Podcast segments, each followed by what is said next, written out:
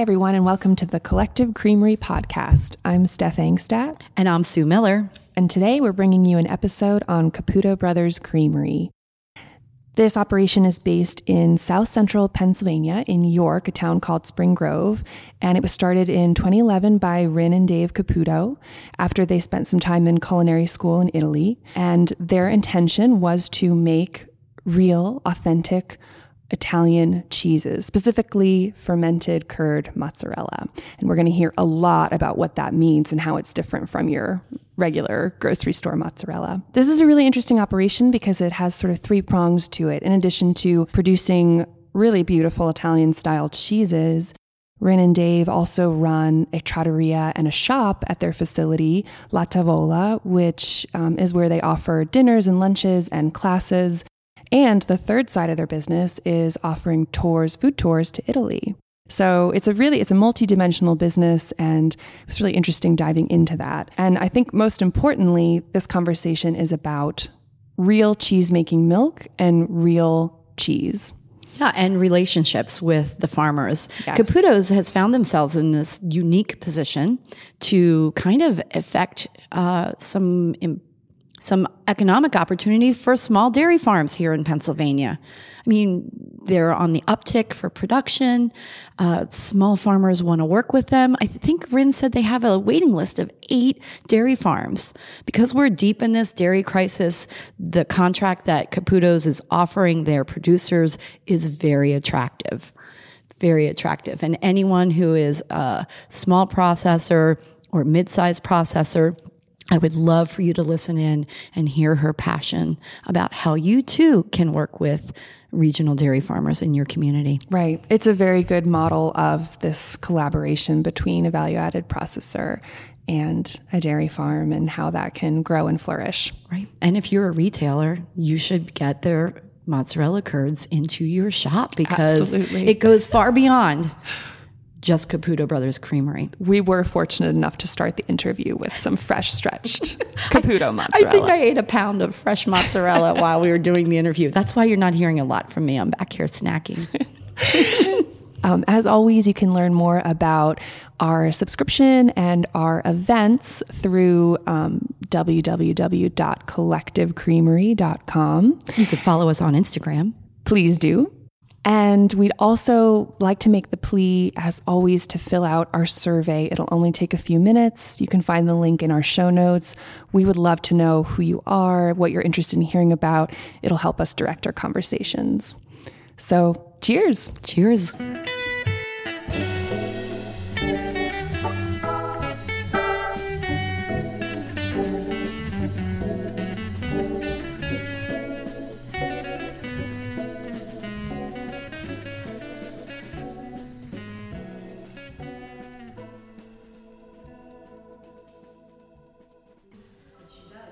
We always laugh when we get invited to go somewhere, and we'll be like, um, you know, can we bring anything? And people will be like, I mean, you're bringing mozzarella. And we're like, yes, of course we're bringing mozzarella.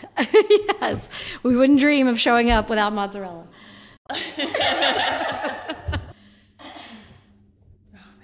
Can you walk us through the flavor experience of this cheese?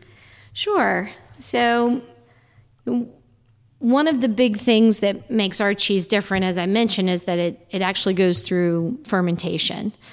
Most mozzarella that's produced in America and um, all other mozzarella curd is made not through fermentation. It's actually made by taking vinegar and citric acid and adding it to milk. Essentially, Americans figured out that if they added vinegar or citric acid to milk, it would put the milk in a state that looked like this cheese called mozzarella. But technically, because it's never been through fermentation, it's really just coagulated milk. It would be like someone taking grape juice, putting it in a wine bottle, pouring it into a wine glass, and hoping that because it looked like wine and it was being served in a vessel that wine typically is served in, that the consumer would drink it and believe that it was wine. But if grape juice has never been through fermentation, what is it? Grape. grape juice, right? So when you taste real cheese, real mozzarella cheese, I should say. There's two ways to identify that it's it's been through real fermentation. One is easy, the ingredients. You can, we're all required to put the ingredients on the package. If you turn it around and you don't see the word culture, then it hasn't been through fermentation. If you see vinegar, you see citric acid, people even say to me, well, it said enzyme. Enzyme is just the coagulant. That's not actually managing the fermentation. So if it says, if it doesn't say culture or cheese culture, it hasn't been through fermentation. If you don't have the ingredient level uh, label in front of you, then the taste is the easiest way to identify it.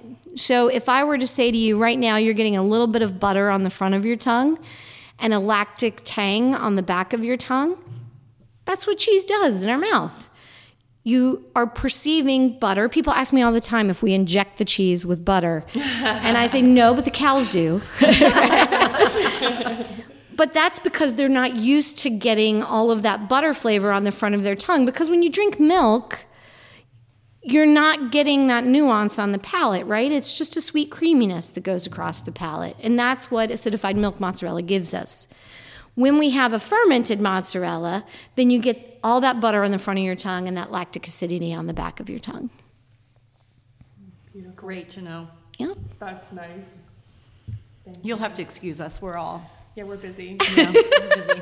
We're busy. Don't mind us. We're having a little mozzarella with Rynn Caputo from Caputo Brothers Creamery. Yeah, I guess yeah. It's a good time to introduce Rynn. Yeah. Let's introduce her. All right. Well, Rynn Caputo... Thank you for joining us on this episode of Collective Creamery and for this heap of fresh mozzarella. Sue and I have been really excited to talk to you because we have we talk a lot in our conversations um, over a few beers or a glass of wine about different issues that come up in the cheese world, and we've been dying to talk to you about real cheese and this very conversation about acidified milk versus Um, actual fermented curd. And I was listening to your interview on Cutting the Curd, which you've frequented. Uh, you've yeah. been on three or four times. Yeah, I have. They like you over there. They do. They do. They've been really good to us over the years. And it's actually funny. I think the last one I did was with uh, the mozzarella maker from Eataly, Patrick Molinari, who's now our head sales guy. And yeah, oh, wow, is working crazy. for us. Yeah. That's Isn't awesome. that funny? That yeah. Crazy. Well, I just I like that Anne Sax I like the title that Anne Saxelby gave you, which is cheese evangelist. Yeah, it's mozzarella true. evangelist. It's yeah. true. Um, so I think we should just dive right in, and there's we have a lot of questions for you about just being, you know, a woman owner, operator, boss, boss that you are. Total um, boss. Yeah, total boss. Total boss. Um, but. Let's let's just dive into the conversation around real cheese. You gave us a glimpse of it, right? Mm-hmm. Which is how to identify between um, acid- acidified milk mozzarella versus um, fermented curd. And I think in a lot of ways you have the hardest job in the world as an educator, because a lot of us as artisan cheesemakers can make something like a wash-dried tome that maybe people aren't familiar with and tell this whole story, paint this picture for them of what it is that they're diving into. But with something like mozzarella, you have to, you have to like decondition people's minds before you can re-inoculate them with the right information. You have to break down people's stereotypes on taste and texture and price, maybe the hardest one of all, and try to convince them that what you're doing is real and authentic and traditional and so much healthier and wholesome and so much better for them and worth the extra few dollars. I'm going to hire you to do our marketing. Because I mean, you, I feel like just summed up my entire universe in one. Yeah, you've got an much more succinct way that I'm able to do. so, so can you tell us a little bit about your role as an educator, how it, it has evolved over the years, and like what are what are the challenges? Goodness. So, you know, I, I usually like to jest about what we are doing in the mozzarella world. I'll call it the mozzarella revolution. I'll tell people that my job is to go around telling everybody that their baby's ugly. Um, because, right, mozzarella is everyone's favorite cheese. There's a reason, as Americans, we consume four billion pounds of it a year, more than any other cheese, more than even cheddar or, you know, American or Velveeta. It's it's mozzarella. And people from from the end consumer to the most knowledgeable cheesemonger or chef, they think they know everything there is to know about mozzarella. And and how could and, and no one feels like their mozzarella is a problem, which is the even greater issue, is that they love their mozzarella. And th- for whatever reason, they're quite passionate about it, right? It, it came from their local grocer, and they're stretching it every day, and it's the real mutz, you know. And and they have these real strong ties to it because it is so approachable. I often refer to it as the white Zinfandel of the cheese industry, yeah, like- right? You can you can very easily feel like you are quite the cheese connoisseur by eating nothing else than mozzarella. And so here we come along and we say, you know that cheese you love so much and that you eat in so many different ways? It's not real. And immediately people say, oh, come on. Yeah, it's re- I mean, what do you mean it's not real? It says cheese right on the label. And they're not wrong. By the federal law, the definition is coagulated milk solids. So our government, for whatever reason, decided the definition for cheese labeling had nothing to do with fermentation. That doesn't mean it's founded in science, right? Okay. Can you imagine if we sold four billion bottles of wine in this country every year and it was just grape juice and people didn't know? Like, it's labeled as wine. Why, how would I not, how would I know that, right? It feels so inconsistent with, especially in the culinary world that you're dealing with, when you're talking to chefs and retailers and mongers, you know, they pride themselves on having this discerning palate. Mm-hmm. But for some reason, this is an exception. Mm-hmm. Right, because everybody has made that exception. I mean, the responses I hear are, the consumer doesn't know the difference. The consumer doesn't care about the difference. The it's always worked for me, so why would I change it to something different? The it's mozzarella. Nobody really cares about mozzarella. It, it, it's it. I don't know. You know, when, when Dave and I went to culinary school, we were going to become chefs, to come home and open a restaurant. It wasn't like we knew we were going to be on this mozzarella revolution journey. I at that point I had no idea I was going to become the mozzarella evangelist. Okay, but we were put on this path for a reason. And for a long time, if you had asked me, I would say it was to eradicate vinegar, citric acid, and cheese. And not just mozzarella, as we're talking about now, but also in ricotta. Because traditional ricotta, which means recooked whey in Italian, has nothing to do with vinegar or citric acid. And again, as a byproduct, it's a way to take all of this albumin protein that's in the whey and harvest it into something very beautiful. It's a completely different cheese than ricotta, right? I can make cannoli all day long, and when people taste it, they're like, why isn't it as sweet? Why isn't it grainy? You know, that's the problem with cannoli, is they're always, you know, a little sweet, chunky and too sweet. Well, that's because ricotta doesn't work the way ricotta does, right? Okay? So, you know, why doesn't my belly hurt when I eat your cheese? Well, because it's fermented, so the lactose has been removed. You know, when I tell people that real cheese has been lactose-free for thousands of years, they're shocked. They're floored. I have no idea. Right. But the number one cheese we consume in our country, the number one cheese we consume in our country, for the most part, isn't cheese. So that's remarkable. People don't know that. So again, you know, if you had asked me years ago, I would say this is what my mission is. What I have found is, and and and you know, for years I asked myself, why us? Why were we chosen to be these people who had to go around and say this? It's because the role we're supposed to play in the dairy industry in Pennsylvania. What I found is I have a platform to move a tremendous volume of cheese. As you guys know, you know, if I make an aged cheese, I might sell ten, fifteen thousand pounds of that a year. Mozzarella, I can make five hundred thousand pounds of that The same customer that might buy one thousand pounds a week from me of mozzarella might only buy twenty pounds a week of an aged cheese. So it it's a vessel to move a lot of milk. And I happen to be in the middle of one of the largest dairy producing regions in the country where there's a major milk crisis. That's why I'm here. Like, that was why we were chosen to go that way. We're supposed to be here to not only change the narrative on mozzarella, but to also do it so that we could help these dairy farmers. And and so, is it hard? Is it really everyday people telling me I'm not going to pay that, or I'm I'm I, nobody cares, or all those things I said? Absolutely. But I know that there are thirteen dairy farmers on a waiting list right now who, if I'm not out there telling people their baby's ugly, we can't help them save their farm. So maybe before it was my ego who just wanted to be right, but now it's like bigger. Now it's like, I need a vehicle, and these are the people who are in the car with me, and so I don't care. People are going to listen one way or the other, and hopefully there's enough people who will change their mind. Yeah, the stakes are high.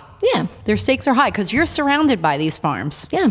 And if they go out of business, it changes the landscape of where you live. Absolutely. So, I mean, we all need to be eating more cultured. We do. I would say so. Mozzarella. Yeah. Can you tell us a little bit about kind of how you started with your first farm partnership, and then how you've added more farms that you're working with, and kind of what those relationships look like? Sure. So, you know, I love, there's a quote actually from uh, Liz Thorpe's book, American Cheese Chronicles, where she's talking about what an American cheesemaker looks like. And she says, one of the greatest blessings about American cheesemakers as artisan cheesemakers as a whole is that they're naive. And thank God they are, because if they knew what they were getting into, none of them actually would. Yeah. Blind, inflated optimism. That's right. Yeah. yeah. So true. Yeah. And, you know, I have to remind myself of that maybe like once a week, because I, when we got into the business, we were like, oh, we're just, we're going to go just get some milk. Like, we'll just go down the road and there's like dairy farms everywhere and we'll just go get milk. Like, I didn't understand the amount of regulation and amount of the way the contracts work and milk hauling and co-ops and B T Us and, oh my goodness, like I had no idea. And so we were just like, we're just going to go get some milk. Like, you know. Are you talking B T Us, bulk tank units? I am, yes, exactly. Um, which are things I never thought I was going to yeah. need to know in my life. Yeah. Or be one. For right. that matter. Right. Um, and so, you know, one of my favorite stories to tell is that um, Dave, my husband, decided the second morning of our honeymoon that he wanted to um, quit his job in pharmaceutical sales and become a chef. That exact same week, that exact same year, so as we're having these discussions on our honeymoon, Apple Valley Creamery, our first partner, opened their doors. Oh, that's great. Wow. I mean, how crazy is that, right? And at that moment, all they knew is that they wanted to be milkmen. They wanted to take out all of the middlemen, and they wanted to distribute directly to the end consumer, because ten years ago, twelve years ago, they saw what was coming and they shifted. They made a change, much like you did, Sue, right? Okay, something's coming and we got to do something. We can't just sit here. We can't keep doing what we always did. That's right.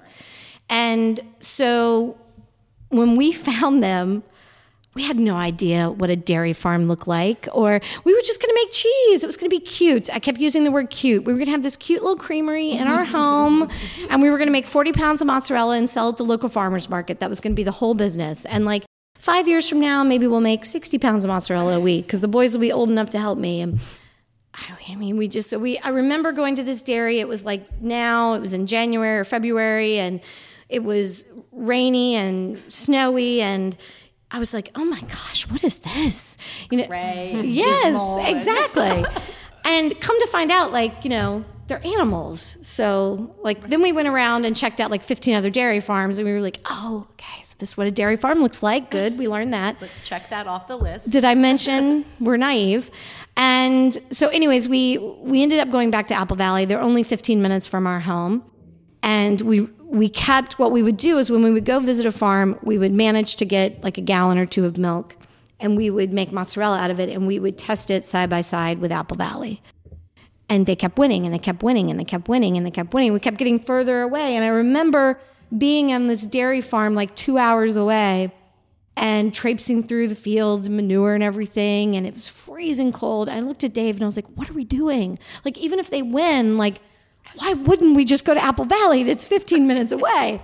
And so we we just kind of showed up and said, hey, would you guys be willing to sell us your milk for cheese making? And they were like, yeah, we will. And thinking, you know, again, it was going to be forty pounds, forty gallons of milk a week. And eventually we outgrew their milk supply. So we had to bring on other dairy farms. Um, we're now on our third dairy farm. How long did it take before you outgrew their milk supply? Like, what capacity were you at in terms of your production? Well, we had stops and starts. So we would, what, what would happen is we would outgrow our production facility. So this little plant that we had, three months after we started the business, because we didn't know we were the only producers of fermented cheese curd in the country until Murray's called us up and said, hey, can we start buying two hundred fifty pounds of that a week? And we were like, we, I mean, we can't make that. But I didn't know how to say no, and it was Murray's. So you're of like, course, of course we can. Yes. Yeah, right. and, and, you know, they were like, you know, how often do you deliver? And I was like, every two weeks. And they were like, great. And I was like, yes, that's what we deliver. um, but, you know, we just kind of figured things out as we went, and we outgrew our facility. Apple Valley allowed us to come over to their facility. It just so happened they were taking two bottling lines and combining it into one. They had space. So we went from about one hundred fifty square feet to about two hundred fifty square feet in their facility. We were supposed to spend six months there. We spent three and a half years. The last year and a half of that was building our own facility. So the first two facilities, we had not outgrown their milk supply because we only had so much capacity and production capability. We had more sales than we had cheese, but we had no way of making more cheese. So it wasn't until we moved into our own plant, now we have eight thousand square feet, that we actually needed to bring on other dairy farms. And so that was... It was because then we had the production capability to do that. By then, though, we had figured out that we had to be able to scale in a way that made sense, because we had spent a, a lot of years scaling in a way that didn't make sense and was very painful. And so even though the plant now can produce about a million pounds of cheese a year, we're just about the two hundred thousand pound mark. This year, we'll, that'll bump up significantly, probably three or four hundred thousand pounds, but... Yeah. And you're working with three farms now, three dairy farms? Yes. Um, one farmer, unfortunately, we had to let go. Um, that was a really tough experience. Young kid, you know, he was only milking six girls, Jersey girls. Unfortunately, he just, we, uh, you know this, as cheesemakers, we have to have very high standards on the cleanliness of the milk, and we just couldn't get the somatic cell counts where we needed them to be consistently. And we tried everything we could to really get him in line. We brought in all kinds of people to help him, and he just wasn't making the effort on his side. And it was, a, it was he was a hobby farmer. So I think, again, that was a good lesson for us, is we needed someone who was on the farm and committed to what they were doing. And that, that's when we were able to bring on a much larger farm that that we just brought on in November. It's important to stress the significance of this. And we were just talking offline for a moment about how, I mean, you use the word save, and that's the right word. Like, you're saving dairy farms right now who are getting paid nothing for what they're producing per gallon on the commodity market. And you're paying a premium for cheese-making milk and allowing them to stay in business when others are folding. Yeah, just to put some dollars and cents around it. So um, the Baumgartners have been farming as long as they can remember. They've been on this particular land for forty-two years. They had been with the same co-op for forty-two years. Six kids. They had already shipped five of them out of the business, but the sixth child at twenty-one wanted to stay. And you know, they were having a real hard time growing to a place where they could continue to support themselves, but also allow their daughter to stay on farm. And their mailbox price had gotten down to twelve dollars a hundredweight.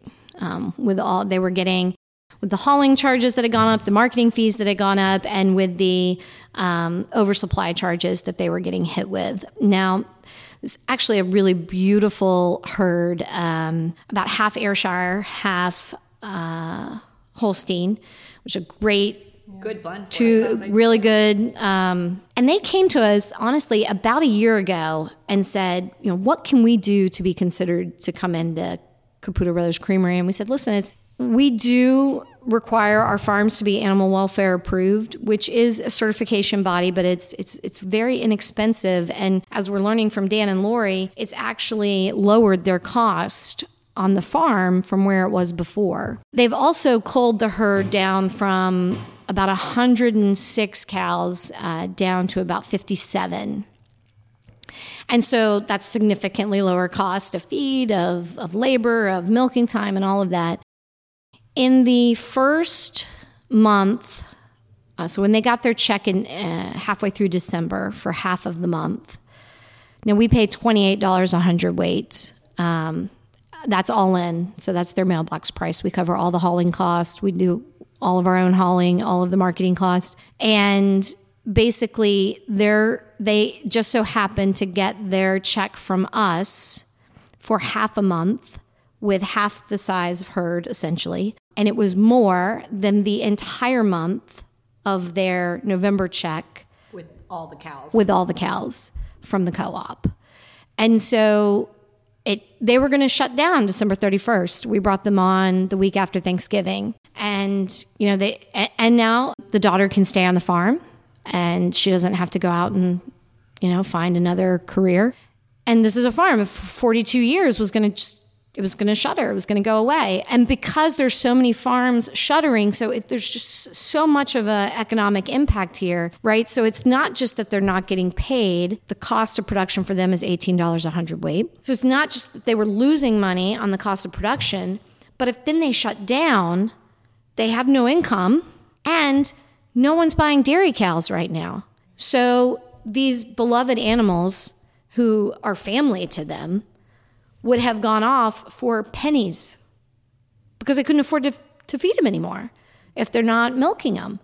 And, and, you know, I remember talking to Lori when we were making the conversion and bringing them over, and And she said, so many people have come to us and said, well, why haven't, you know, dairy dairy farmers are in such peril right now. Like, why haven't they been doing something about this? And she said, let me tell you, because we're milking cows three hundred sixty-five days a year, every morning and every night. And pardon us if we didn't come out of the barn when we were supposed to and rally for ourselves. She was like, should we in hindsight? Yeah. But let me tell you what, we're in the barn. It's not like we're not working. Right. You know? Right. And the people who are supposed to be advocating for us, the people that we're paying all of these fees to, who are supposed to be our champions, haven't done what they were supposed to do. And we as consumers haven't done what we're supposed to do as we continue to support commodity cheese or acidified milk mozzarella or whatever the really just cheap dairy is that we're buying. Because I can tell you that the co-ops aren't shutting down. The co-ops are still maintaining their profitability. So if things are getting squeezed, it's the dairy farmer who's getting squeezed. It just, it doesn't make sense. And as cheesemakers, you know, people say to me all the time, how can you afford to pay twenty-eight dollars a hundredweight? And by the way, we contract for a year. So they know that for the next year, this much milk, They're getting, they can budget, they can run it like a business. Imagine that, okay? And they said, how can you afford to do that? I can afford to do that because it's my responsibility as a cheesemaker. If I'm gonna go out there into the world and say, taste this delicious cheese that I made, the number one thing that makes this cheese delicious, besides me and my team, is the milk that goes into it. And if I'm not paying a fair price for that, then I don't have the right to go out into the world and market my cheese. Because if I'm not paying my fair dairy farmer a fair wage, shame on me. And that's why every cheesemonger and every cheese aficionado that's out there, the first question they should ask is not, what discount can you give me? How? What's the cheapest cheese you can give me? The first question should be, what do you pay your dairy farmers? There you have it. Amen. This is why we wanted you to hear from Rynn. Sorry, guys. Um, no, this is what we want. No, I love it. I mean, I, I try to tell my market customers that all the time. It's just these these cheeses, they look expensive compared to what you're seeing in the grocery store, but it's because we're paying the dairy farmer a premium for this milk. And it's not because we're making loads of money on it, by the way. Come right. see the barn. yeah. Come see our conditions of yeah. where we make it. And you'll see that this is all just part of an agricultural process that we're trying to support and sustain. I, you know, we were just mentioning a moment ago, like cheese is in this unique position to tell that story, to bridge the urban-rural divide in this significant way, because it's magic, because cheese is so powerful. I mean, when I opened my uh, micro creamery in the Oley Valley, I had so many folks in the neighborhood saying, this is a traditional, conservative Pennsylvania Dutch culture. No one will ever pay a premium for artisan cheese. But you, you're close enough to Philly. Good luck to you, you know?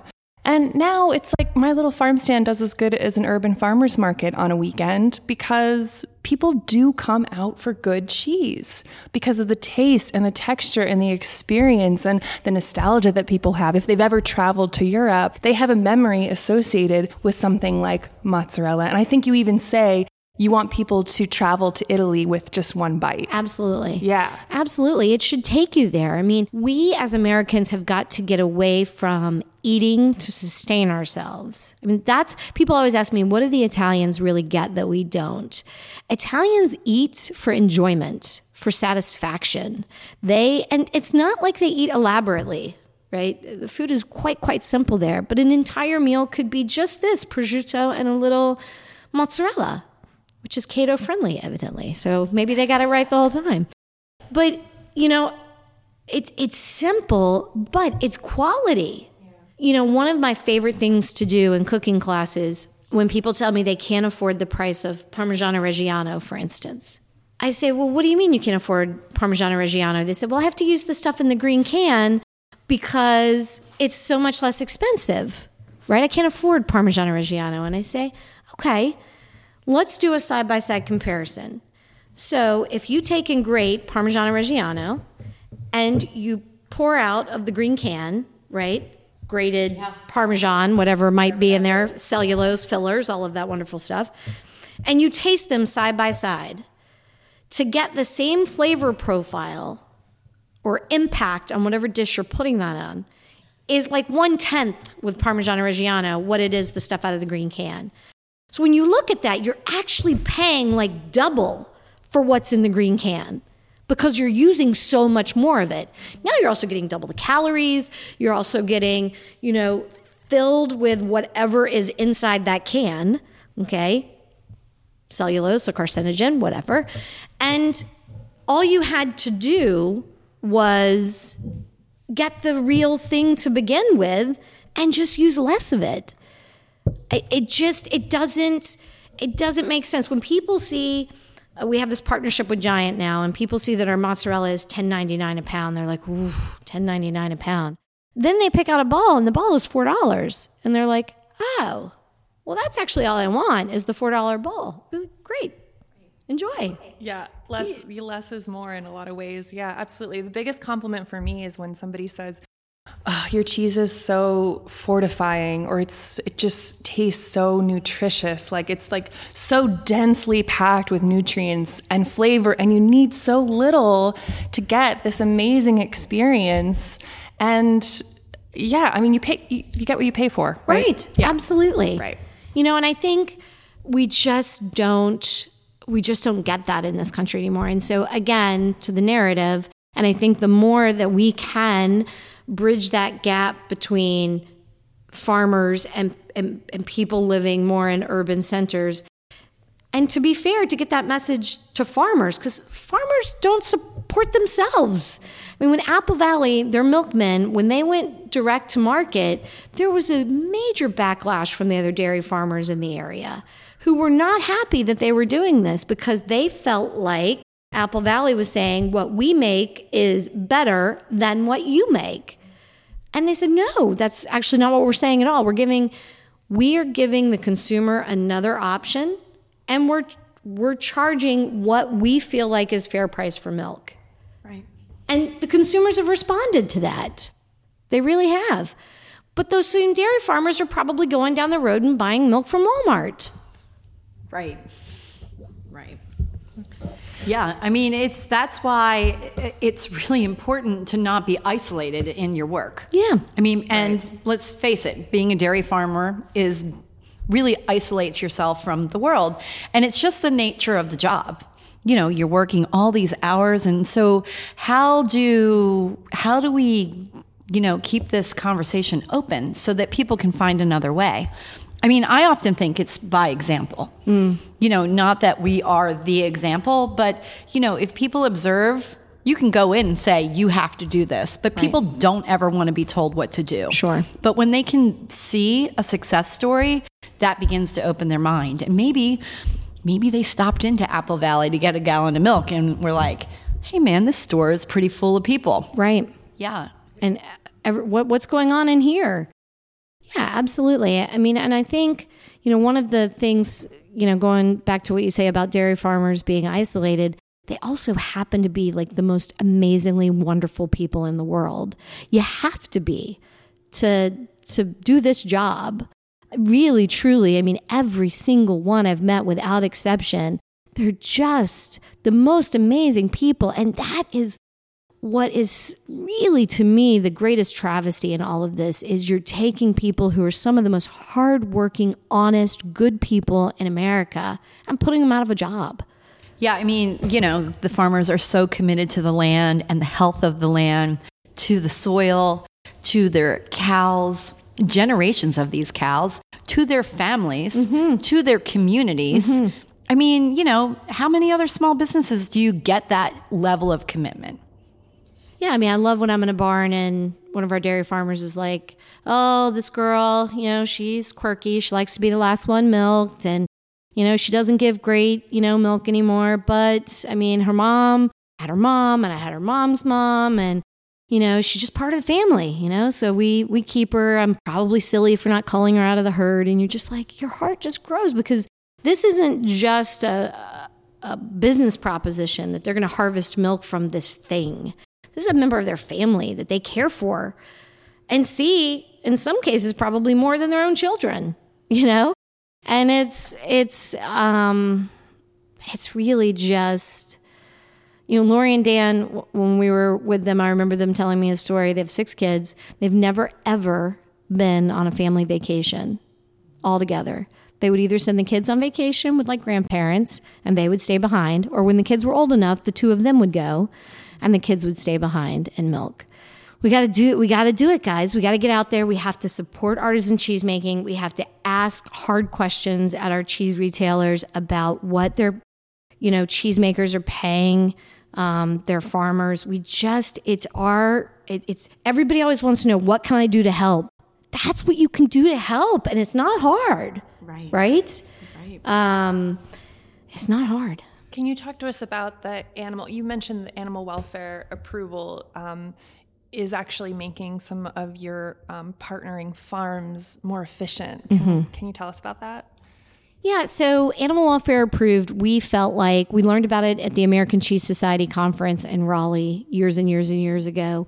And it was really interesting. It was, my understanding is it was a group of Europeans who had some real issue with the health and well-being regulations that were either an oversight or the way they were put into the organic dairy standard in the U S was really geared towards big farms and really wasn't taking into consideration the health and well-being of the animal. So they liked a lot of the parts of the organic standard with the non-G M O feed and the access to pasture and all of that, but they wanted to take it a step further, and not just for the mama, but also for the calves. So for instance, they wanted to create a, a pastured, non-hutched, um, non-force-fed veal program um, with the boys, um, calves that were coming. And you know, they they basically wanted to not have a three-year wait, which at that point it was.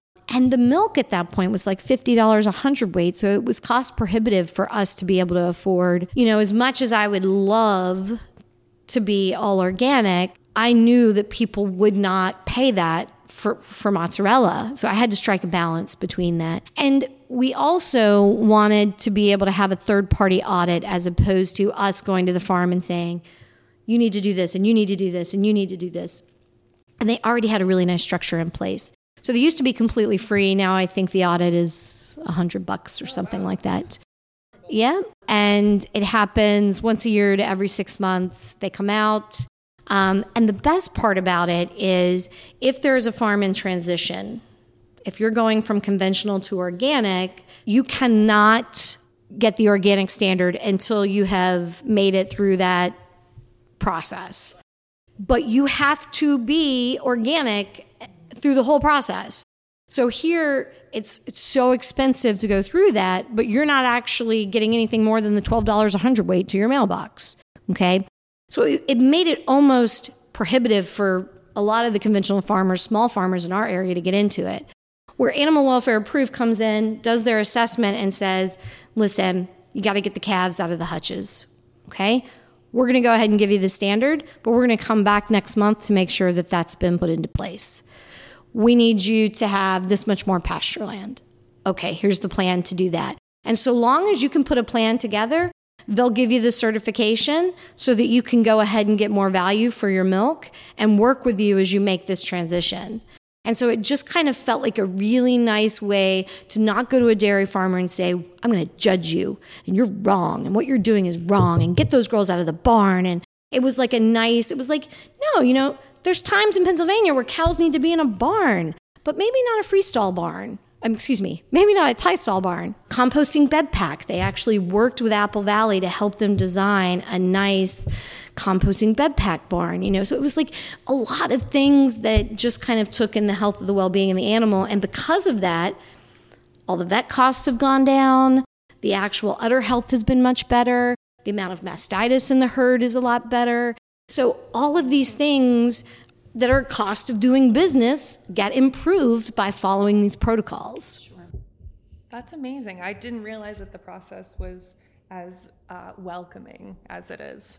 Yeah, very much so. Um, okay. Now, do we want to talk a little bit more about dairy? I have some questions about being a woman boss, but... Well, I mean, I think this is the woman to ask. She might have an opinion. Maybe, sorry. Very opinionated, very I'm opinionated. Hoping. I'm hoping. So I'm, I'm still new in this in this operational management sort of journey as mm-hmm. being a solo operator, but um, I've often called my pal, Sue Miller, with some frustrations about maybe... I think be, being in this like powerful role, operational role, management position as a woman, dealing with a lot of contractors and electricians and plumbers, and you're doing construction all the time and mm-hmm. engineering, and you tend to be a lot of times the only woman in the room. Sure. You're trying to get a little bit of credibility mm-hmm. for your requests and not being treated like some, you know, ignorant fool. And it can be so frustrating. Sometimes it feels like you're, you know, going back in time almost. Mm-hmm. Um, so, and you, you just, you're so inspiring, and you're so good at just managing this whole team of people and all of your contracts and telling your story. And I want to know where you find your inner strength, but also what are some lessons that you've learned about, I guess, like using your power for good. Yeah. Well, thank you for the compliments. Yeah. I mean, that's, it's definitely all of those things. I mean, there are a million times that a contractor will show up and ask to speak to Dave. And before Dave can say anything and they've asked a million questions, he'll say, you need to talk to my wife. And they'll be like, what? Um, you have some stories about that. Yeah. I do. Selling, yeah. selling cows and yeah. Oh, absolutely. I mean, you know, she couldn't possibly know. When we were building the plant, you know, I was the general contractor for it. And, y- you know, people would get very frustrated with me um, when I would not just take no for an answer. And because I, I think because I was a woman. And, you know, I think because I have a very bubbly personality when I'm not, you know, being the mozzarella evangelist, you know, I'm, I am, I'm usually very positive and very happy, and I, I'm silly in a lot of ways, and I like to be jokey. And so people, in that way often think, well, she can't be the person who's actually running this. I'm a mom, which is actually more complicated because men are allowed to be very dedicated to their business and and not be involved in one hundred percent of their children's lives. But women are not. Like, there's a very interesting dynamic that happens there that, you know, if Dave shows up to decorate for the Christmas play, they're like, where's Rynn? You know, Rynn's working, you know. Um, no, I, I, they're, they're very supportive. But it's, you know, I think, I think for me, the real challenge is always being okay with failure. You know, there's not a day, literally a day that goes by. I was back when I was in I T before we went on this journey. I was living out in the Silicon Valley area, and we used to go up um, skiing all the time. And I was skiing with one of my best friends, and he wanted to go down this run of trees that made me very nervous, and I wouldn't go. And he said, "What's your problem? Why won't you ski this?" And I said, "I don't want to fall." And he said, "Rynn, if you're not falling, you're not skiing hard enough." True. And somewhere in my brain that stuck. And and I, I think that all the time. Like, if I'm not failing, then I'm not pushing hard enough. And my staff, if they fail, they get very nervous, right? Because we have like twenty-two employees now. So it's a lot to manage. And if something goes wrong, you can tell they're immediately like, "I'm so sorry," you know, and I'm like, it's okay. Like, we're okay to fail because we are pushing the envelope so hard and so fast right now that it's bound to happen. If you're not pushing and you're failing, now we got a problem, okay? But if you pushed because, you know, you were trying to get that shipment out on Thursday, the last day of shipping, and, you know, it didn't go to the right person, but you were really trying to do the right thing, it's okay. It's okay. So I think for me, that's what I've really had to become comfortable with is failure. Because people from the outside looking in are like, "Oh my gosh, you know, you're sitting on a gold mine, or you're printing money, or you're living the dream. That one's my favorite. You're you make it look so easy. Dream." You know? And I'm like, if this is your dream, we, I mean, we need counseling, you know. But no, it's it's because I am very comfortable with failure, and I think that is what. So much of us who are entrepreneurs, who are trying to push the envelope, who are trying to be outside the box, that is something that when we allow ourselves to fail, and epic failures are the best. I have a mentor, and when we have an epic failure, I'll call him, and there's usually tears, and I'll be explaining to him what happened. And one hundred percent of the time, he always responds with the same thing. "How do you know it's a bad thing? How do, you're assuming that what's happened is bad, but you don't know that. So how do you know it's a bad thing?" "Well, I know because because of this and that." He's like, "But do you do you know that yet? Do we know how the rest of the story looks?" Like, "No, you're right." Good point. Point taken, right? You were talking about it, like that you could be pretty much be a professor of business at mm-hmm. this point, um, and you mentioned. Like all the wrong ways to scale up. Mm. What are some of those hurdles? Like, did you, my question is always, you know, do you, um, did you overexpand before you were ready? Or was it that you underinvested when you should have really just built big enough to grow into? So we've tried all of it. Yeah.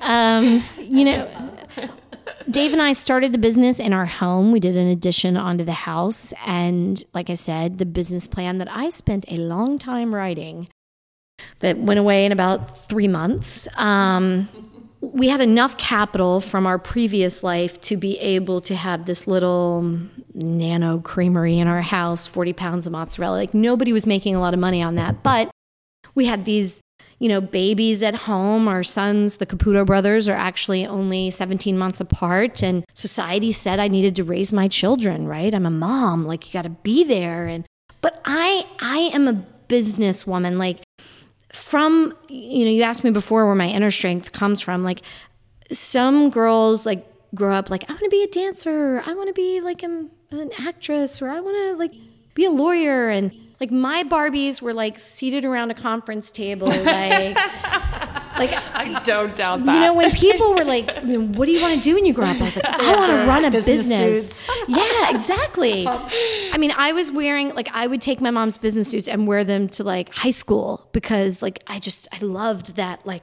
you know, feeling that you got when you were in a suit. And a red suit was even better. It was like, you know. My idol growing up was uh, Angela Bauer from Who's the Boss, right? Right, there you go. I mean, she was this like executive, advertising executive, and like some guy ran her house. And I was like, this is like amazing. Like that's, I, so I, I always kind of had that in me. And so when we started the business, it was more just because I needed that outlet. I needed that like place to do this. And I had this like cross to bear, right? We'd had all this great mozzarella in Italy, and I couldn't for the life of me figure out why it didn't taste like this in this country. And so the only thing I knew to do was the right thing, which was to make it the right way and to sell it to people that I felt like would care. And so we had this little pot of money. And when Murray's came along, it, I I never... knew how to say no my whole life. Whenever I was asked to do something, it was always yes. The answer was always yes. And as my team would tell you, we'll figure it out. That's what we do. We could have like business cards that say that. And I would say yes. And then we would turn around and be like, I don't know. We'll figure it out. You know, that's what we do. And so when when we said yes to Murray's, and then all of a sudden, Saxelby Cheese and the New York Times and Food and Wine Magazine, and we didn't have the capital. We just didn't have the capital. We didn't have the cash. Um, and so, and now we're going back and forth to Italy, trying to make sure we're making the cheese like the perfect way. So there's all that cost associated with it. But because we were pushing that hard, we developed a restaurant because that was a way to bring cash into the business. And people were willing to listen to what we were doing. And it gave us an outlet to sell cheese. And because we started the restaurant, we started the trips to Italy because these people became so in love with our story and what we were doing, they wanted to go see the Italy that we knew. And because we started these trips to Italy, it covered the cost of us working with cheesemakers over there. So we would go, we would run this tour, we would make cheese on the front end and the back end. And again, it brought cash into the business so that we could grow. And, you know, my mentor was, it was someone who came on a trip to Italy with us. And the trip that he happened to be on was three days after we heard from the Small Business Association that we weren't going to get the loan that we needed to build the plant. That nearly killed me. I mean, to this day, I still get emotional thinking about that moment after nine months of, of building my life's work of paper. Yeah. And and and telling these people every little aspect of my business to get this loan to build this plant, they said no. And I just couldn't imagine a path forward. And I had a whole team of people looking at me like, we're going to figure it out. That's what we do. And I'm like, failure is all around me right now.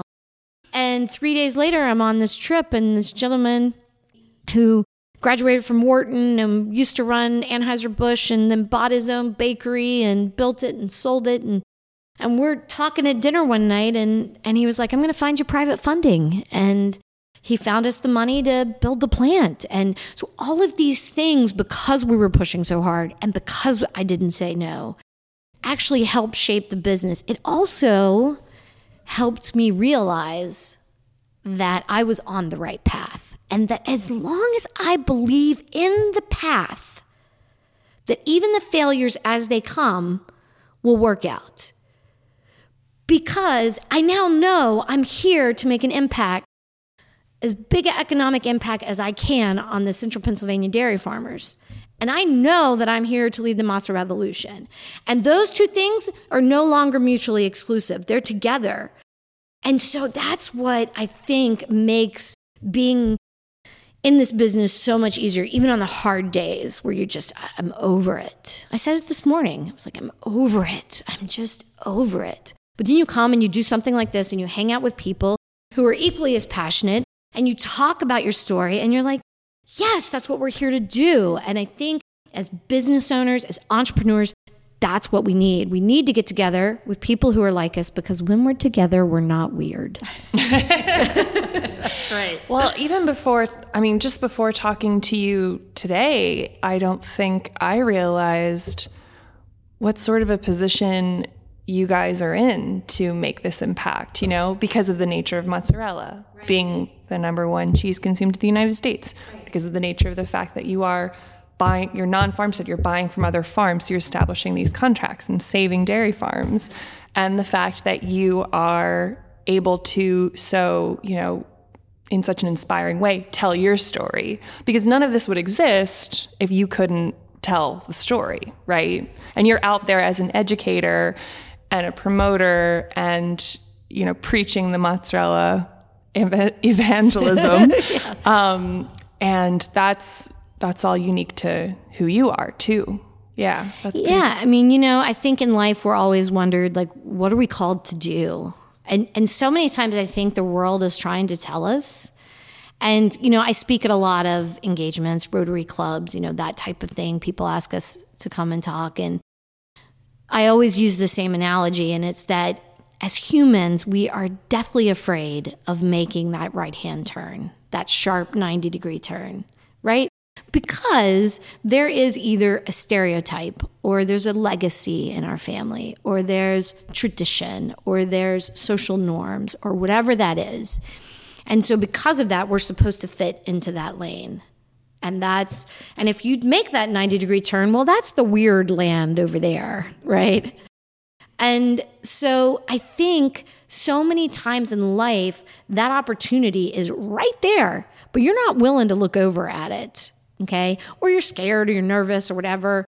And so many times, time and time again, when we've made that heart right, we didn't start a mozzarella curd business. That's not what we set out to do. We were going to make forty pounds of fresh mozzarella and sell at the local farmers market. We didn't know we'd created the country's first fermented cheese curd until Murray's told us. And, you know, three months into the business, we had to figure out, do we want to make fresh mozzarella and sell at the local farmers market? Or do we want to go on this curd path that we don't know anything about and never had a business plan for? We took the turn, and look where it got us, right? So, I mean, I think that is so important. And, you know, just to, I always take little gems from different people. And and one of our good friends who also has his own business, he said, I was t- complaining about something at one point, and he said, Rynn, when was the last time you came up to periscope depth? I was like, what do you mean? I he was like, like that. When was the last time you came up to periscope depth and looked around? Right.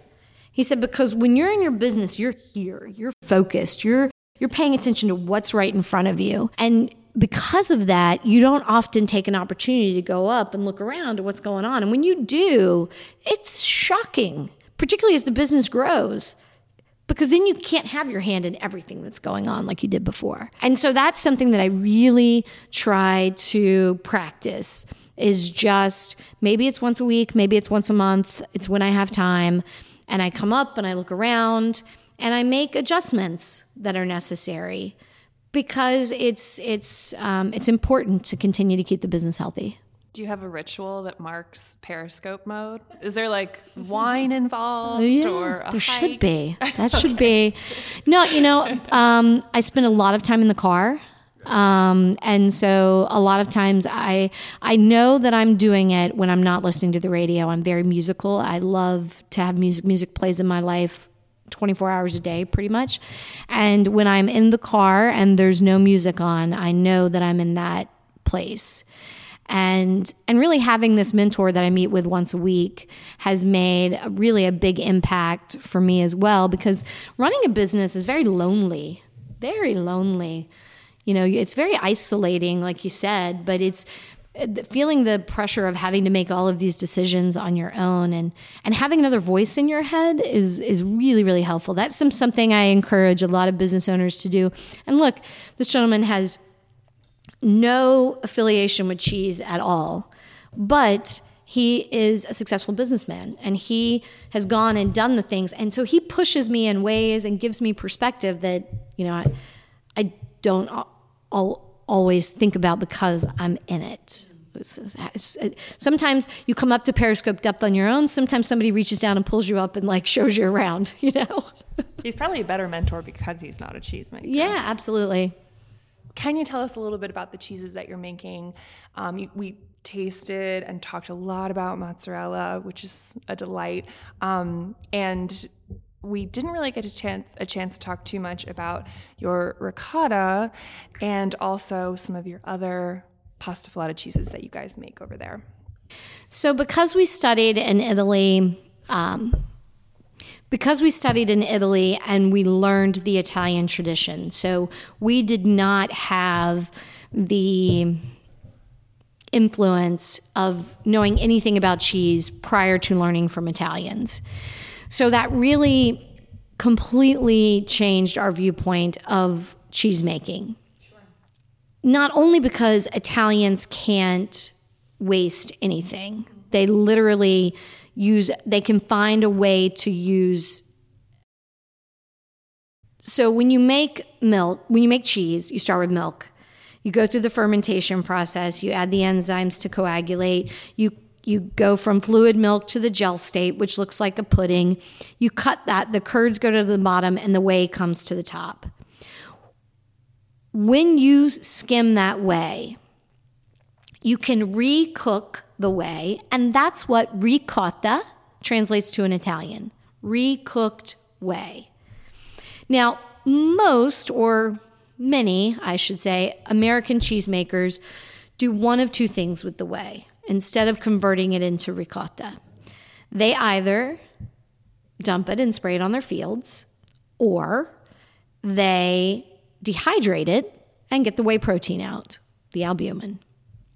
There might be other options, but I pigs. Mean, feeding pigs. Feeding pigs. Ah, also wonderful. Also wonderful. All right, thank you. Yes, thank you for that. Love Ryan. Feeding pigs. Um, one of my favorite dishes in the entire world is a Parmigiano-Reggiano whey-fed hog, which Ooh. Is really special. Wow. Yeah. Yeah. Um, and you should hear those hogs when the whey starts coming in. They go crazy for so it. Excited. Oh, my gosh. Um, so, absolutely. Or, or feeding other livestock with it. I should have mentioned that. It was a good oversight. So, what we found is we didn't have an outlet for, right, we're buying milk from somebody. So we didn't have an outlet for spraying fields. We didn't have an outlet for feeding hogs at the time. We do now. Um, and we, when I looked into whey dehydrators, they were either, they could do about a half gallon at a time. Or they could do about a million gallons at a time. And there was nothing in between. And one, because I came from this Italian cheesemaking tradition and I couldn't I couldn't possibly stand to see it going down the drain. And two, because my background in I T also led me to Six Sigma and lean thinking and that type of thing. You know, I needed to harvest that. And so, you know, we initially didn't have the equipment to do it. And so we would spend hours cooking this whey, sometimes four, five, six hours, depending on how much whey we had, um, because we just couldn't stand to see it go down the drain. And it was also so delicious because ricotta, the American version, when they named it, they just took the wrong Italian word. It should actually be called cotta because it's just cooked milk with vinegar or citric acid. And if I can be flip and probably insult a whole lot of people, you know, I, it always kills me when I'm working with a chef and I'm having them, you know, taste our fresh ricotta and, and they're like, um, oh, you know, I don't need to taste that. I make my own ricotta in-house. I'm like, oh, did you learn that in culinary school? Did someone teach you how to pour vinegar into milk and you do that all by yourself? Wow, that's awesome. So it's flip. I know it's flip. And I know there's cheesemakers who do that. And so I'm, I don't mean to be insulting, but there is something, um, it's much more challenging to actually get the whey at the exact right pH that it needs to be and re-cook that whey with no vinegar or citric acid and actually harvest That's it out key. Of there. Yeah. The right pH. That's right. Yep. And and again, this was all knowledge that didn't exist, and so that's why we kept going back and forth to Italy. Like the first batches of ricotta that I made, I had forty gallons of whey, and I would get like three pounds of ricotta out of it, and I was like, I know something's wrong here. What just happened here? Yeah, well, right. Something wrong. Where did it go? Yeah, and uh, and so, you know, I actually remember being in the original creamery and and walking in and saying to Dave, he was on the couch, and I was like, hey, we need to go to Italy and make ricotta for a week. And he was like, okay. And I was like, okay. This was like Thursday. I was like, can we leave Sunday? Because I need to know right now. Yeah. And he was like, sure. And and Sunday we were on a plane with the boys, and we went to Italy, and we literally spent a week um, doing nothing but going to cheesemakers and saying, can we come in and skim whey into ricotta? And they were like, sure. I mean, if, I, once you've done it, you know how hard it is. And you're like, yeah, come all day long. You can do whatever you want. And within thirty minutes, I knew exactly what the problem was. I needed five percent milk back in. Um, I thought I could do it with one hundred percent whey. But anyways, we did it for a whole week just to be sure. But then we came home. I told Dave, I said, give me a couple weeks to smooth out the process, and then we'll figure out how to sell the ricotta. And so we did the first make, and I took forty pounds of whey, added forty gallons of whey, added um, four gallon, no, two gallons of milk, and we had like thirty pounds of ricotta. And I was like, "We're in the ricotta business. Who wants to buy it? Let's call the neighbors." Yeah. You remember I said two weeks. Um, so yeah, so the ricotta is something that's very special. It's completely different than ricotta. Um, you know, most people don't realize that cheesecake, when it came to this country, had nothing to do with cream cheese. It was a southern Sicilian dish called torta al ricotta. And if you take real ricotta and you simply just whip it with a little sugar or honey or lemon zest and bake it, it's the world's greatest cheesecake. Um, meatballs, you know, you don't put eggs in meatball mixture, because the reason we put eggs in meatball mixture is is to bind the meat together. Well, it's the albumin that's in the egg white that binds it together. But then you you get all of the other parts of the egg that make it a little tough and chewy. A couple scoops of real ricotta, which is this ultra-high concentration of albumin, gets you the exact same thing. So cannoli filling. I mean, the travesty that is oh. cannoli filling in this country. We love those cannolis, yeah. don't we? Remember we just ate the cannoli filling yeah. with a such spoon a treat when we, we were at, when we came to your place for that yeah. class. We wanted yeah. to go back for seconds. Yeah. yeah. Or thirds. You should. Yeah, it's, you know, I think, and it's like super low in fat, ultra high in protein. Um, it emulsifies the way it's supposed to because it's gone through pre-fermentation, so it's actual cheese. Like, it just is a completely different product. And so people make fun of me when they're like, oh, oh, you're saying it like the snobby Italian girl. And I'm like, I'm Irish. Um, but it's the only way for me to be able to, um, to discern between the two. Because unfortunately, the Americans just took the wrong word. Yeah. We make provolone, um, or young, small provolone called provola, which is what the original cheese is. Provola just means aged mozzarella.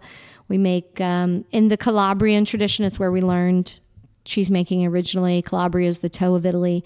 And down there, they have very aggressive, very flavorful cured meats. So they want a very mild young cheese to go with it. And so young provola is the pairing.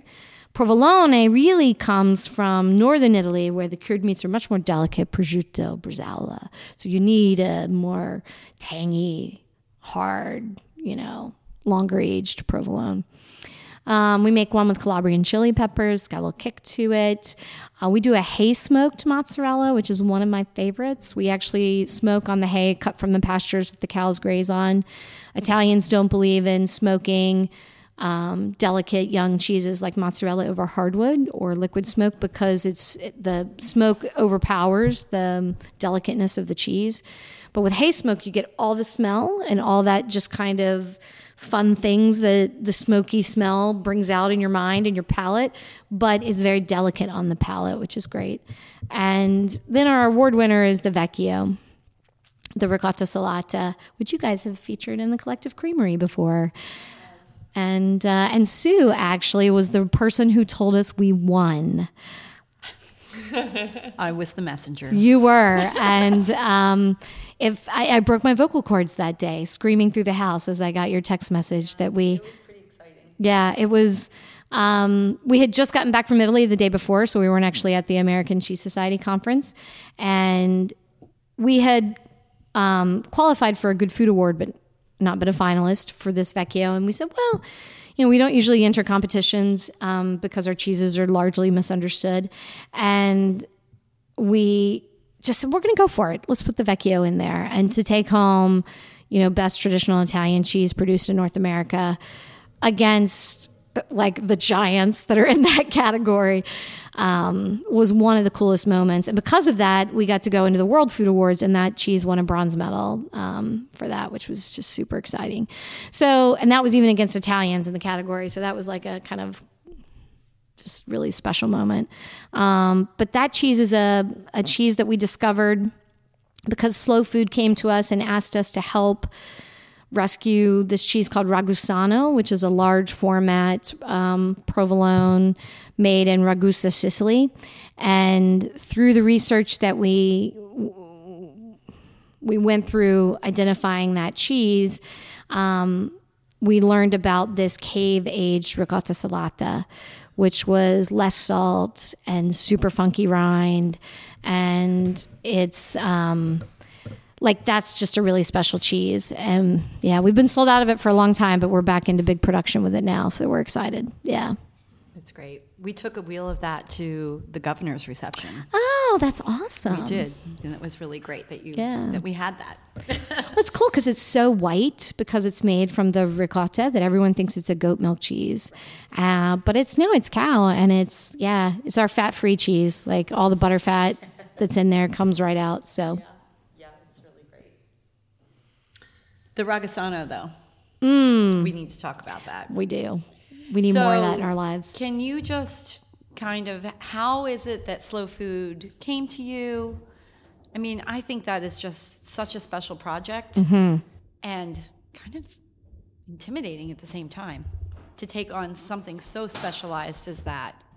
Yeah, you know, I think had we not already been leading tours to that, we went to Ragusa every year yeah. and... So Crown Finish was the conduit there. So Crown I Finish Caves. Yeah, yeah, so we were doing this special cheese for the Whole Foods in Philly um, that was aging at Crown Finish Caves in Brooklyn. Uh, just a, a young provolone um, with the Calabrian chili pepper called Ferno. And uh, through that, there was... A, I didn't even understand the tradition behind it, but I guess when Italians first started immigrating to the U S, the five cheeses that they were really had access to, Parmigiano-Reggiano, Pecorino Romano, um, uh, mozzarella, Ragusano. Ragusano used to be one of the most common um, cheeses that they could bring from Italy.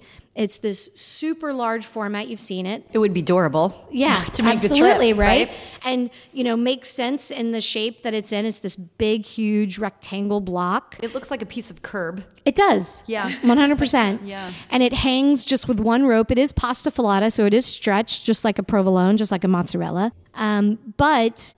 It's very unusual to have provolone in the deep south of Italy because it gets so hot. Oh, I see. And before the dawn of refrigeration, they wouldn't have had the ability to keep that cheese from going off in these super hot summers. But Ragusa has these really cool natural caves. Oh, and so basically on the slopes of Mount Etna, you have these like crazy caves. And, you know, they're making this cow's milk cheese and stretching it, making this beautiful ricotta salata out of it. And we knew it and we loved it. And so when Benton talked to us about it and got Slow Food involved, we said, yeah, let us see what we can do. And, you know, because we are so, such purists, like we took our cheesemaker, our head cheesemaker Wade over and... You know, it was like, oh, well, it could only be made in this wooden box of this particular wood at these exact dimensions. And Wade was like, I know a master carpenter. And so we like searched out this exact wood and these exact dimensions. And so like what we make in our creamery is the exact replica made the exact way, except with food safety as an eye, um, that you would get in Ragusa. And, but the problem was we made two, and it has to age for like a year and a half, two years. And they're massive. And what did we know? This was not our, like, so we made four, actually. We made two that we aged in our cave, and we sent two to Crown Finish. And because every cave is different and creates a different cheese. And And then at the American Cheese Society this year, we had we had one left. We had eaten the first one, and it was so good. And when you guys were like, can you guys bring some cheese to this like Pennsylvania cheese event? We were like, oh, the Ragusano is perfect. And here, like, these are like the top cheese mines in the country, and we'd never tasted this.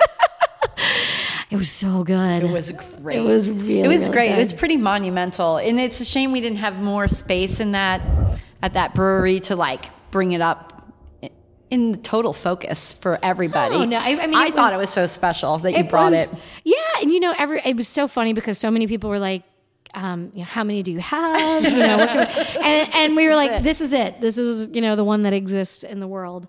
And they were like, well, how quickly can we buy it? You know, DeBruno Brothers was like, you know, can we go ahead and like pre-order? And, and we were like, um, we don't know. Like, we don't know if we can actually produce this on any grand scale. And then we came back all excited, and Wade was like, yeah, we're going to make a ton of Ragusano. And we made six that are currently hanging in the cave. And um, we haven't made any more since. So, like, so like next November, maybe. Absolutely. Yeah. Next November. Yeah. So, yeah, it was, I mean... It's just a really special cheese, super delicious, completely different. All of our cheeses are pretty young, pretty mild um, in flavor, and the Ragusano is just a punch in the face. Like, it's just super lactic and tangy. And it makes me think about, um, you know, when you go to DeBruno Brothers down mm-hmm. at the old Italian, in the Italian market, all those old provolones are hanging in there, and mm-hmm. and there's a whole clientele that really wants that, you know, that old school Italian flavor. Mm-hmm. And, you know, it makes so much sense to me now that you're telling me this, that that is a cheese that came over, that emigrated here to the U S and has been lost here in well, the culture. So maybe that long-aged provolone, you know, has was easier to do. Absolutely. Well, and here's the thing. It's a tough life in Ragusa. And so as these cheesemakers are, and they don't really have much of a market anymore.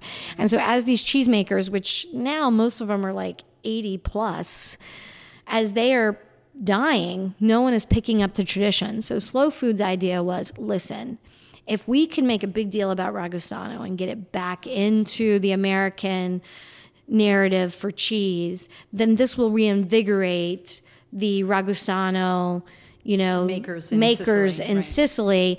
And it's kind of, you know, as the as the U S goes, so goes the world kind of thing. And, and this will become much like burrata, you know, which was little known to anyone outside of Puglia up until ten years ago and is now literally everywhere you go. This was their hope, you know. And it's it's still the hope. We just unfortunately, I mean, you know, We can only we can only save so many things at one time. We got to take care of the dairy farmers. Yeah, we got to take exactly. care of the acidified milk people. We got to save Ragusano. A lot of people on the list. Right. Yeah. So while you're talking about this, have you ever crossed paths with Elisa Van Amberg? She's up at her husband is a professor at Cornell, and she's one of the founders of Tomino Cheese, right up there in Ithaca. She comes from Italy, and she was stationed. Um, I can't imagine. Let me think about this. But she was part of the Ragusano Consortium. Oh, wow. So I feel like I need to connect you with her. Absolutely. And now they're making cheese. They've just won an American Cheese Society Award for one of their cheeses this past summer. Um, but I would love to connect the two Absolutely. Of you because she's, you know, she grew up in that area and worked for that consortium. So maybe there's some She's insight. She's got to be pretty cool then, because that's just yeah. such a neat area of It Sicily, is, so. And now here she is living in Ithaca. you know, Radical cheese. Difference. Yes, radical difference. It's a small world, isn't it? It is, it is. You know, and there's so much about the cheese world that as you find, you know, we are all connected. It, and it's and it's really cool, I think. Even even for us, as we feel like we're out in kind of this middle of nowhere, Pennsylvania, you know, there are people who are really searching to find the answer. And I think the more we do things like this, I mean, it's incredible what you guys are doing to really bring attention to and an, that educational aspect to what just people just don't know, right? Because ignorance is bliss. And if we don't know any better, then we can just keep going about our lives. Once we know, then it's now we have to decide. And so, you know, the more we can all connect each other, then we're not weird. We are not weird. So what, Rynn, what's your, well, you've given us a few calls to action, but um, for those people listening to this podcast, what would you love for them to know um, in light of the current dairy crisis, in light of the work that you're doing, and how can they follow your work? So they can follow us on Instagram or Facebook, we uh, YouTube. We have a lot of social media channels that we've used over the years um, at Caputo Brothers. Uh, you can also, on our website, we have a lot of good information up there, including demonstration videos and access to buy all of the cheeses. Probably the call, the first call to action, I would say, is just to start looking at the ingredients. Don't take things for granted. Turn around that package in the grocery store and see what's in it. You know, there, there are so many things, simple things we can do, like stop buying your cheese grated because you're paying for cellulose. Okay? Buy the cheese whole. It's better anyways. That's an easy one. That's an easy one. Super easy. It takes a moment to grate it. A moment. Right? So why why pay a packager and someone who's taking this beautiful cheese that someone made and grating it and adding all these fillers to it and then upcharging you for it for convenience? I actually had a woman, I spend a lot of time in Giant food stores now that we have this partnership with them, and I had a woman who loved our mozzarella, and she would not buy it because she buys her mozzarella pre-sliced. And I was like, Are you, I mean, are you serious? Like, she was like, I cannot slice my own mozzarella. And I was like, tell you what, I'm going to go slice this mozzarella for you. Because if that is the barrier here, you know, but think about that. Somebody made that cheese and now extra processing has to go on. That's making that cheese more expensive. That's not going back to the dairy farmer. So buy the cheese in its purest form. If you can buy it directly from the cheesemaker, bonus. Okay. Most cheesemakers you can buy on their website. So you find a cheese that you really like somewhere, hop on their website, and you can probably have it shipped cheaper than you bought it at the store directly to you. Okay, so that's a, a great thing that you can do. And that's putting all that money directly back into your, your cheesemaker, who hopefully is then paying your, your farmer a dairy price. If you have a cheesemaker that you love, talk to them. Ask them what they pay their dairy farmer. Okay? I mean, that's a simple question that literally every cheesemaker knows the answer to. They know exactly what they pay per hundredweight, okay? And then, you know, everybody wants to blame somebody for this, right? It's not, it's not that we have an issue with the way that dairy is priced, or we have an issue with the way we're educating people, or the way that farms are being run. The issue is that Americans are drinking too much nut milk. I mean, is that a part of the problem? Is that a symptom? Should it be called milk? No, it isn't. Should vegan cheese be called cheese? No, it's not. Okay. So, but is that what's really wrong with the dairy industry? No, we have to fix what's really wrong with the dairy industry. And getting involved in things like, how can I help build a nano creamery in my area that would help my dairy farmers and support it? Or, you know, I mean, it sounds like a monumental thing, but it's actually not. It's not. And odds are there's some grassroots effort in your neighborhood that's doing that. You just haven't looked for it.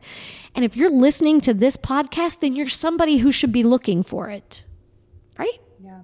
It it really is as simple, too, as just looking within the region. I mean, we get a lot of questions about how do you approach a cheese counter or a cheese case. Start with your home county or your home state. Like, we're in Pennsylvania. Seek, seek out Pennsylvania dairy and cheese. That's the best thing you can do to prop up the industry. And it's so simple. And cheese is not scary. Like, people are willing to try whatever craft beer comes down the pipe. Like, put peanut butter in it. I'll drink it. Make it wow. with jelly. I'll drink it. You know, I'll try it. You know, you put, you know, mold on the outside of ricotta salata and people are like, oh no. I just say pretty crazy. Yeah. I just say fermented with milk in the same sentence, and people, you can see there'll be people in the audience who will shiver. Like, ooh, fermented milk. And you're like, do you not eat cheese? And they're like, oh, oh. I do. Okay. Fermented grape juice. People were like, yes, fermented grape juice. Okay. So don't be scared. Like, don't be scared. That's what's cool about the mozzarella, right, is the gateway cheese. Mm-hmm. So once we hook people and we're like, this is fermented milk, they're like, oh, maybe it's not scary. Once we get people to eat ricotta salata with a little mold on it, then we're like, oh, okay, you can do this. Like, once we, you know, have people, like, close their nose and eat a washed rind, which are the best cheeses in the entire world, okay, then you train your nose. Just like you don't start off with a Cabernet Sauvignon if you've never drank wine before. Maybe you do start with a white Zinfandel, okay, and you work your way into it. But so that's what you can do. Like, go to your cheese counter, get whatever scares you the least, eat it. If you love it, then get a little more brave. Yeah. I think that really ties in with your messaging of um, letting go of fear. Yeah. Right. Yeah. Yeah. Approaching the unknown with some curiosity and sense of adventure like you have in your journey. That's, I mean, that's what I want to ask people. Like, what happened to you in your childhood that when I ask you if you want to try a sample of mozzarella, you go, oh, no, thank you. Is that really, it's, I mean, is this scary to you? Because if it is, we need to, we, let's have some conversation. Do you want to give a shout out to your biggest champions uh, right now? Certainly Giant food stores seems to be one of them. Absolutely. So shop at Giant, everybody. Shop at Giant. Yeah. I mean, I Pennsylvania. will. Yeah. Pennsylvania I will, brand. I will tell you, um, you know, say what you want to about them being a conventional grocer, um, from the C E O all the way down to the to the folks working in the store and everybody in between. They have put the full weight of whatever they can into. In fact, I was I was talking to one of the executives uh, just before I, I came in today, and he said, listen, Rynn, we need to use Caputo Brothers Creamery as a model of what good looks like and how a conventional grocery store can work with local artisan suppliers.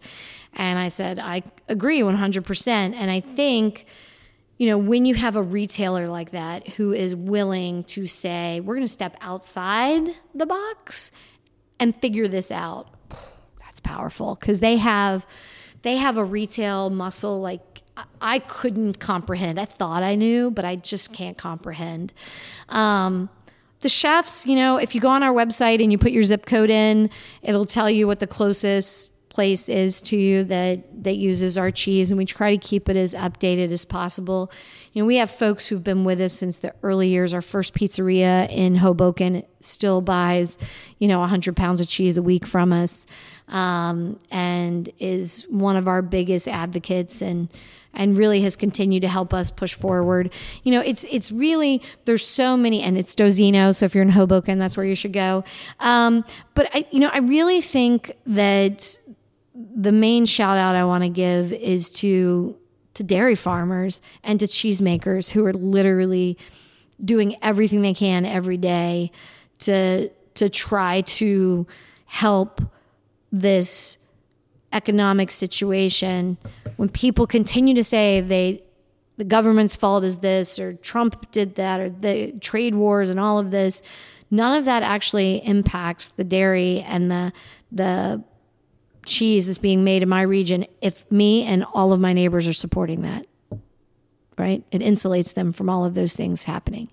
So the more we do that, then we don't have to worry about what's going on outside of our little circle, because we, we got their back. We've got their back. There it is. Amen. Well, Rynn, it's been an honor talking to you today. Thank you. Thank you. For, Thanks for having for me. For all the work that you do and for inspiring us. I mean, gosh, that's such a big reason behind this podcast. We talked about, you know, being in is- isolation and um, having this work be pretty, pretty lonely sometimes. And um, if other cheesemakers and dairy farmers out there are listening, please fill out our survey so we know who you are, first of all. Where can they find it? They can find it on our website, collective creamery dot com, and in the show notes of this episode, wherever you find your podcast. Um, because we don't know who you are. We don't know who's listening. So tell us who you are. We'd love to direct the conversations to you. And I would mention, I was at the farmhouse in the Giant... Uh, farm. Farm show, the Pennsylvania Farm Show, a few weeks ago in the Giant booth, and we saw like ten thousand people. We gave out samples like I couldn't believe. And there were at least five people who came through who I got to talking to about cheese, and they were like, oh, do you know this Collective Creamery podcast? And I was like, oh. I do. oh, um, and so, yeah, it's getting out there, guys. People are paying attention, so that's awesome. That's good to know. Well, thanks so much for joining us, Rynn. Mm-hmm. Thank you. We look forward to following all the good things that you do. Cheers. Absolutely. Yeah, cheers. Cheers. Thank you, ladies.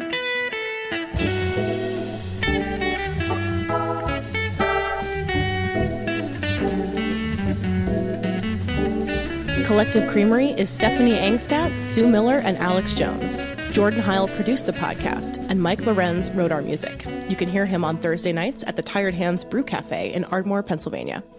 Don't forget to subscribe to the podcast and follow us on Facebook and Instagram. You can learn more and subscribe to our cheese subscription at collective creamery dot com.